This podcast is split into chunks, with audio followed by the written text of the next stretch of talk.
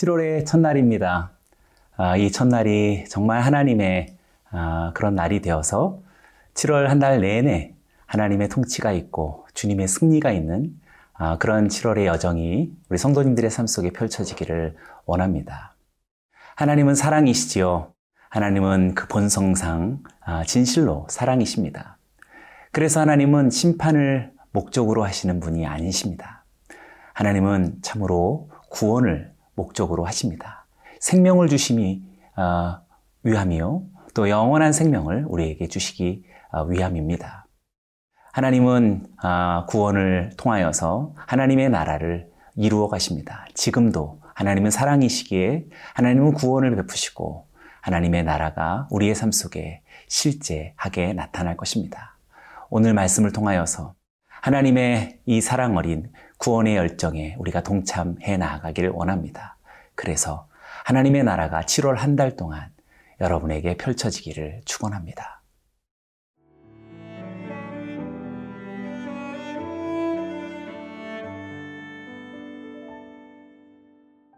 예레미야 23장 1절에서 8절 말씀입니다. 여호와의 말씀이니라 내 목장의 양떼를 멸하며 흩어지게 하는 목자에게 화 있으리라. 그러므로 이스라엘의 하나님 여호와께서 내 백성을 기르는 목자에게 이와 같이 말씀하시니라. 너희가 내 양떼를 흩으며 그것을 몰아내고 돌보지 아니하였도다. 보라, 내가 너희의 악행 때문에 너희에게 보응하리라.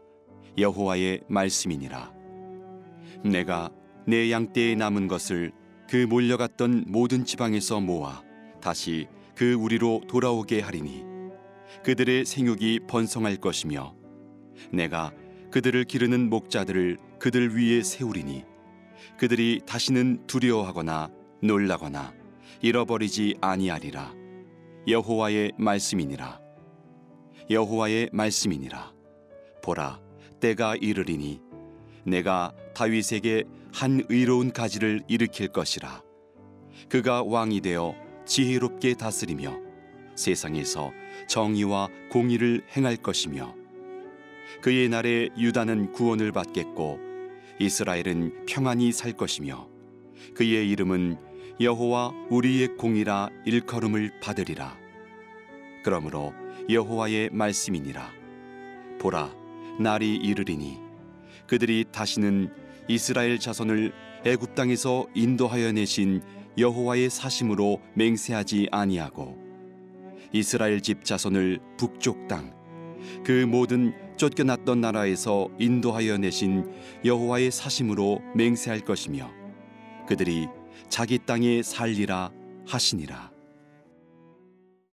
타락하는 이스라엘 유다를 향하여서 하나님은 화를 선포하시되 먼저 이스라엘의 목자들에게 화를 선포하십니다.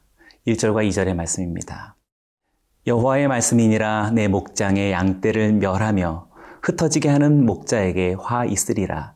그러므로 이스라엘의 하나님 여호와께서 내 백성을 기르는 목자에게 이와 같이 말씀하시니라. 너희가 내 양떼를 흩으며 그것을 몰아내고 돌보지 아니하였도다. 보라, 내가 너희의 악행 때문에 너희에게 보응하리라. 여호와의 말씀이니라. 하나님께서 이스라엘의 목자들에게 화를 선언하시는 이유는 하나님의 목장에 하나님의 양떼들을 멸하고 흩어버렸기 때문이라고 말씀하십니다. 여기서 목자들은 1차적으로 유다의 왕들과 지도자들을 이야기하겠지요. 아, 그들은 적대국이라고 말할 수 있는 수많은 맹수들로부터 하나님께서 사랑하시는 그의 백성들, 그 양떼들을 지키고 보호해야 했습니다.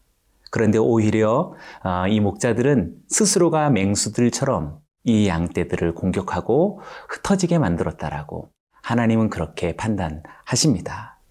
그리고 2절의 어, 하반절 속에 중요한 것은 내가 너희의 악 행 때문에 너희를 보응하리라고 말씀하십니다.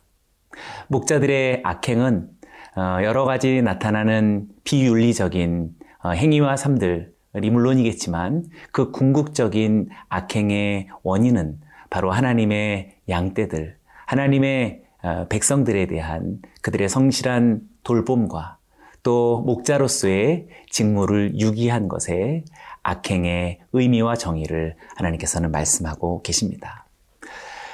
그러므로 말미암아 이렇게 목자들에게 선포되어진 화는 심판으로 그치지 않습니다.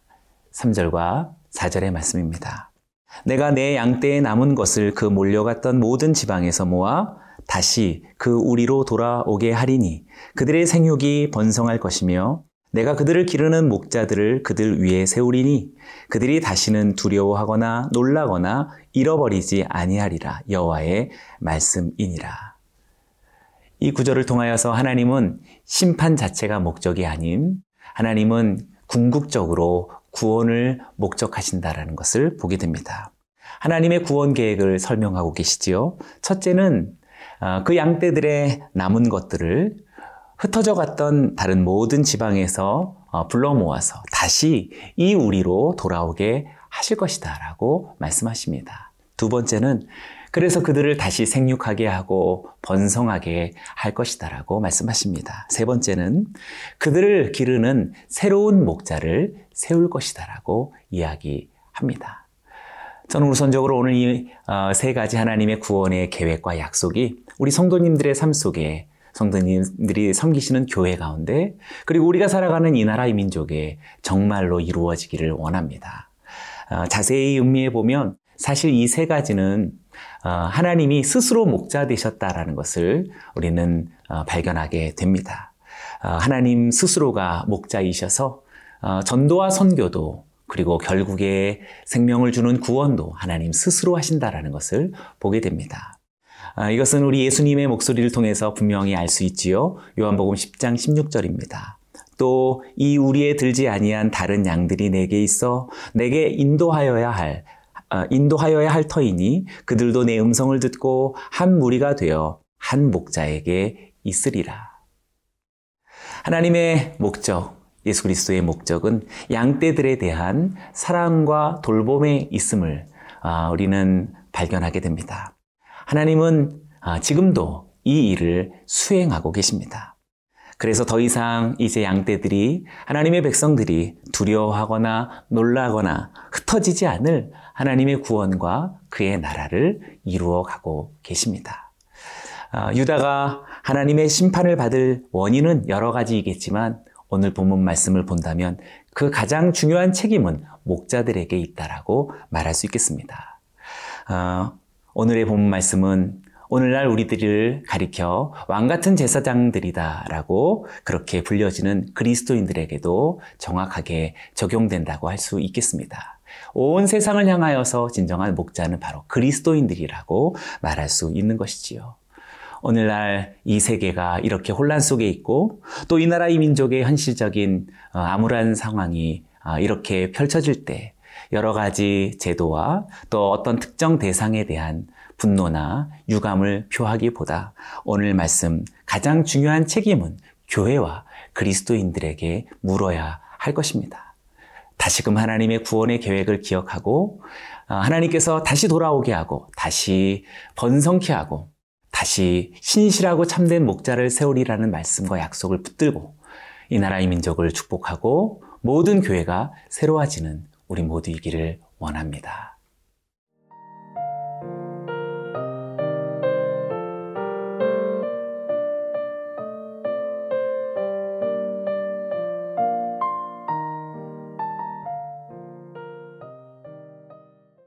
이제 5절부터 8절까지는 하나님께서 자기 백성들을 위한 구원의 계획을 구체적으로 설명하십니다.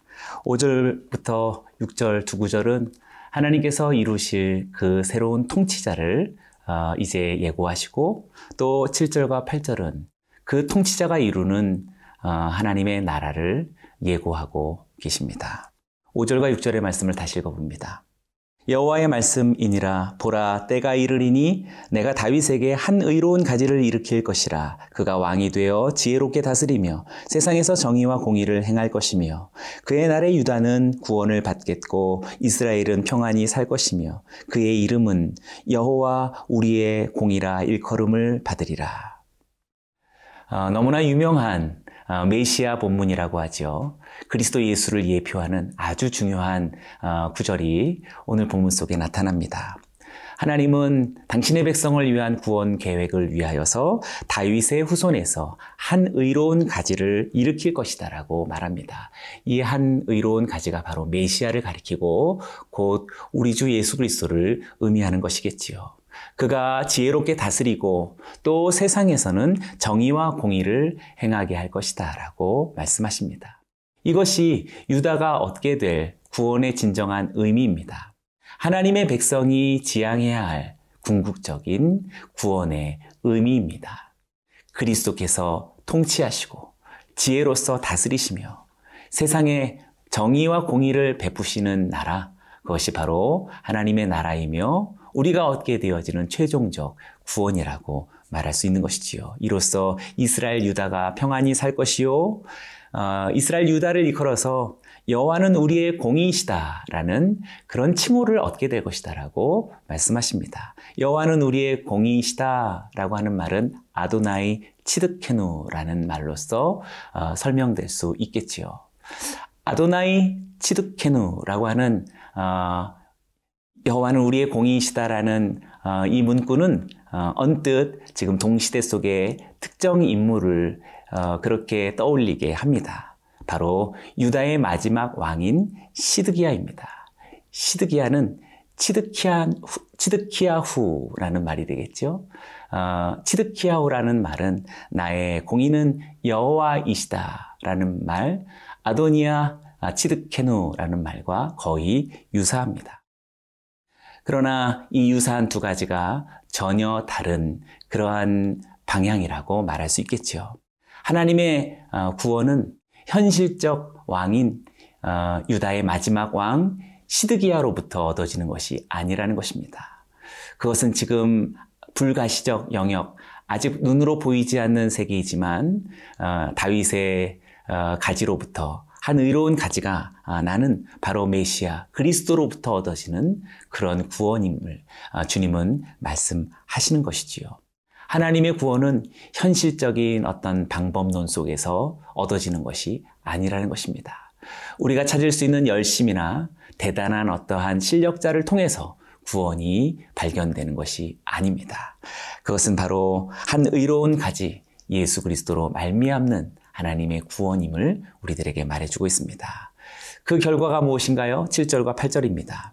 그러므로 여호와의 말씀이니라 보라 날이 이르리니 그들이 다시는 이스라엘 자손을 애굽 땅에서 인도하여 내신 여호와의 사심으로 맹세하지 아니하고 이스라엘 집 자손을 북쪽 땅 곧 그 모든 쫓겨났던 나라에서 인도하여 내신 여호와의 사심으로 맹세할 것임이며 그들이 자기 땅에 살리라 하시니라. 어, 하나님은 두 종류의 맹세를 우리들에게 말씀하십니다. 어, 다시는 이제 출애굽 사건을 기초해서 과거 이스라엘이 출애굽하신 여호와의 살아계심으로 맹세할 것이 아니라 이제 사로잡혀가는 땅, 곧 바벨론을 이야기하지요. 바벨론에서 다시 돌아오게 하신 그렇게 은총을 주신 하나님의 살아계심으로 맹세하게 할 것이다라고 어, 그렇게 말씀하십니다. 그렇다면 출애굽하신 하나님의 어, 그 은혜와 역사는 무의미한 것일까요? 그렇지 않지요. 어, 출애굽한 어, 하나님, 그 하나님의 살아계심으로 맹세할 것이 아니라 지금 현실 속 바벨론의 압제와 사로잡혀 감으로 인한 그 압제로부터 구원을 받은 그 하나님의 이름으로 맹세할 것이다라는 것을 의미합니다. 하나님은 한 의로운 가지로 일컬어지는 예수 그리스도를 통하여서 지혜로운 다스림과 또 정의와 공의를 우리의 삶 속에 펼치시게 할 것인데 아, 그것은 반드시 신앙의 현재형을 통해서 이루어진다라는 의미가 되겠습니다. 우리들의 신앙은 어, 기억에 의존하는 종교가 아닙니다. 그것은 지금도 심장이 두근거리고 뜨거운 피가 흘러다니는 것처럼 현실의 삶 속에서 재현되어지는 출 바벨론의 신앙이다라는 것이지요. 그 당시 출 바벨론의 신앙이라면 오늘 여기 있는 우리 성도님들과 우리 모두는 그들이 자기 땅에서 살리라 하는 것처럼 우리들의 삶 속에서 찾아오는 수많은 미혹과 술 취함과 방탕과 음란과 정욕과 그리고 죄의, 죄의 무성한 이 세속의 모든 어둠의 권세들로부터 구원을 주시는 그리스도 예수의 이름으로서 맹세하는 것이라고 말할 수 있겠습니다. 성도 여러분, 여러분의 신앙이 오늘 살아있기를 원하고 여러분들의 믿음이 오늘 두근거리는 그런 하나님을 경외하는 신앙이 되어지기를 원합니다. 그러므로 말미암아 오늘 하나님께서 이렇게 베푸시는 하나님의 구원의 열정에 우리가 동참해서 그의 나라를 이루어 가시는 저와 성도님들 되시기를 주의 이름으로 축원합니다. 기도하겠습니다. 하나님은 사랑이시며 그래서 멸망이 아닌 지금도 구원을 이루어 가시는 우리 주 예수 그리스도이신 줄로 믿습니다. 주 예수 그리스도를 부르는 자들마다 구원을 주시는 이 하나님의 놀라운 능력이 지금 주의 이름을 부르는 성도님들의 삶 속에 살아나게 하시고 역사하게 하셔서 모든 죄와 사망과 술 취함과 방탕과 이 세대의 모든 어둠의 그림자로부터 벗어나 살아계신 주의 이름을 부르는 승리의 백성들이 되게 하여 주옵소서.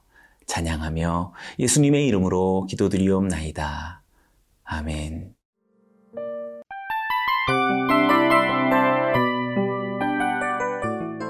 이 프로그램은 청취자 여러분의 소중한 후원으로 제작됩니다.